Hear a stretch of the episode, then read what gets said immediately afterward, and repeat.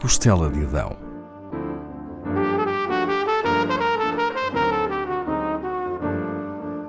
Com Paula Castelar.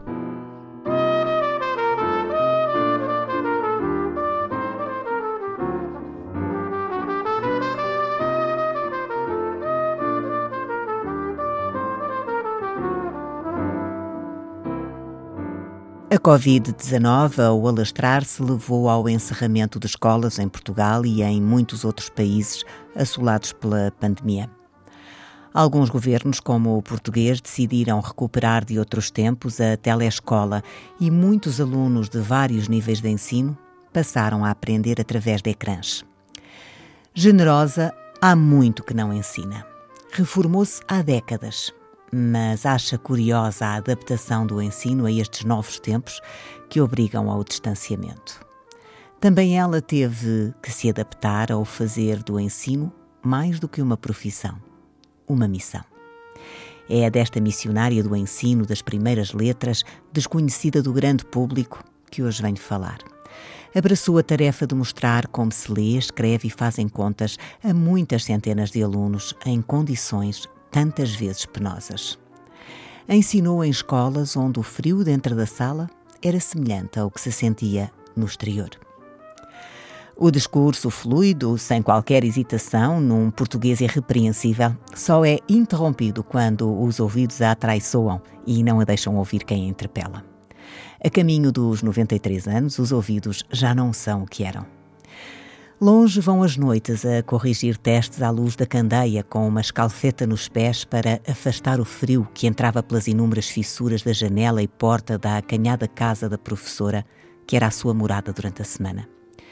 Agora dedica-se a coisas mais domésticas, como cozer e bordar, e ao trabalho no campo, que a obriga a mexer-se. Não fosse isso, e já não conseguiria andar, diz.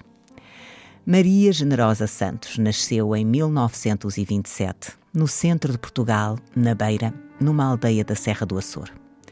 Terminou a quarta classe aos 11 anos na Escola da Povoação, uma das mais antigas do Conselho, ainda do tempo da monarquia, diz com uma ponta de orgulho. Feita a instrução primária, passou a ocupar os dias a guardar ovelhas e trabalhar no campo. Aos serões aprendia a costurar, ajudando a tia, uma grande costureira. Aprendeu a fazer tudo: camisas, vestidos, saias, calças, até casacos. Tinha gosto em aprender independentemente da matéria. A biblioteca itinerante da Fundação Gulbenkian costumava passar na aldeia e ela requisitava livros que lia nos breves momentos livres. A família era pobre, mas nunca lhe faltou comida. Diz que na sua terra ninguém passava fome, se se dispusesse a agarrar numa enxada e cultivar. Ela agarrava a lida que viesse.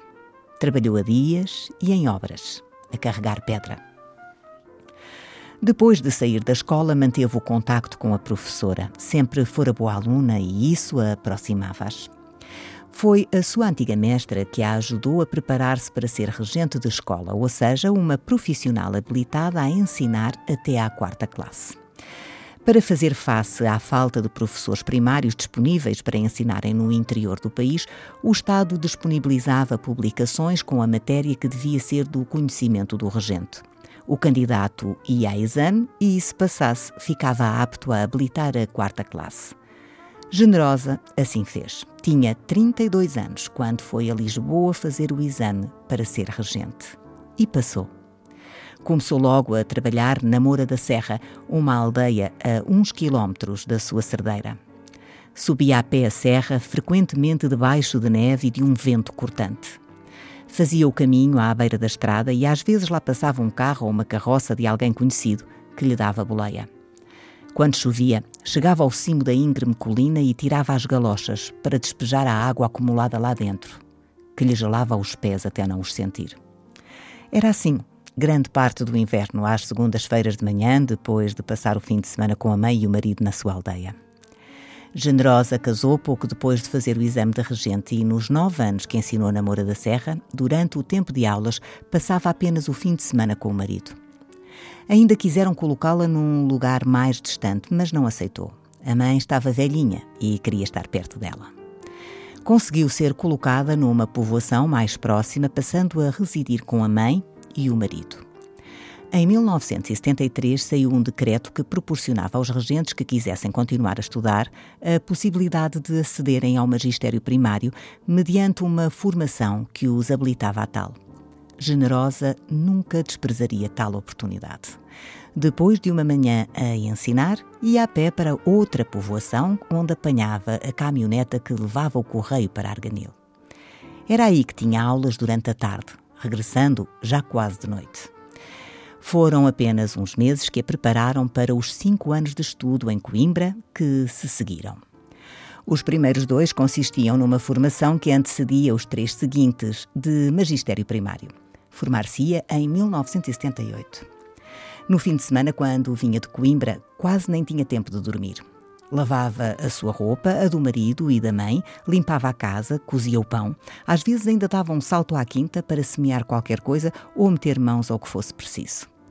Segunda-feira de manhã, tão cedo que na maioria dos meses ainda estava escuro, apanhava a caminhoneta para Coimbra. Lá chegada, ia imediatamente para as aulas. Nem tinha tempo de ir a casa por a bagagem que trazia. Nada que não aguentasse. Aguentou tanto.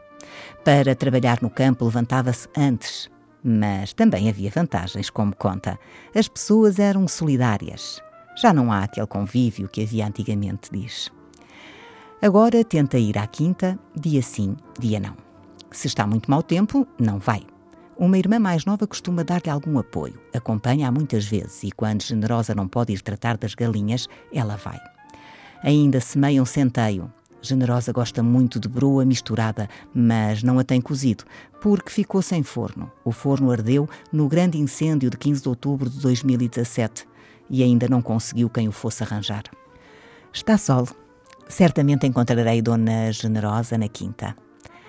Ao chegar, vejo-a subir a vereda inclinada, quase a pique. Vai ligeira, com a destreza que o hábito lhe imprimiu no corpo, como se o tempo não tivesse passado pelas suas pernas, como se não caminhasse há mais de 90 anos. A serra do molho os movimentos tantas vezes repetidos e quem a vê ao longe julga uma jovem mulher, num campo de milho que também dá girassóis. Enquanto corta as maçarocas do milho, conta como passou noites a corrigir testes e a bordar à luz da candeia. Mas foram as lágrimas que a cegaram, nos dias em que a alegria se foi, quando os olhos se colaram de tanto chorar. Já lá vão quase 40 anos. Foi quando perdeu o marido. Viviam finalmente juntos, com ela a ensinar, ali perto de casa, mas não chegaram a usufruir de meia dúzia de anos de felicidade.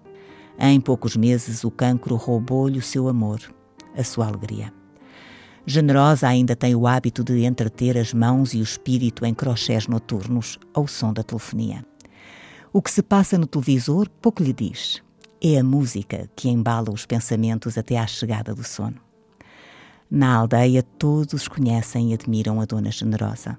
Sabem que nunca se furtou a apoiar os outros, visita-os quando dela necessitam nas suas casas. Quando era menina, não gostava do seu nome, talvez por intuir a grande responsabilidade que significava. Mas dificilmente haveria nome mais apropriado para a definir.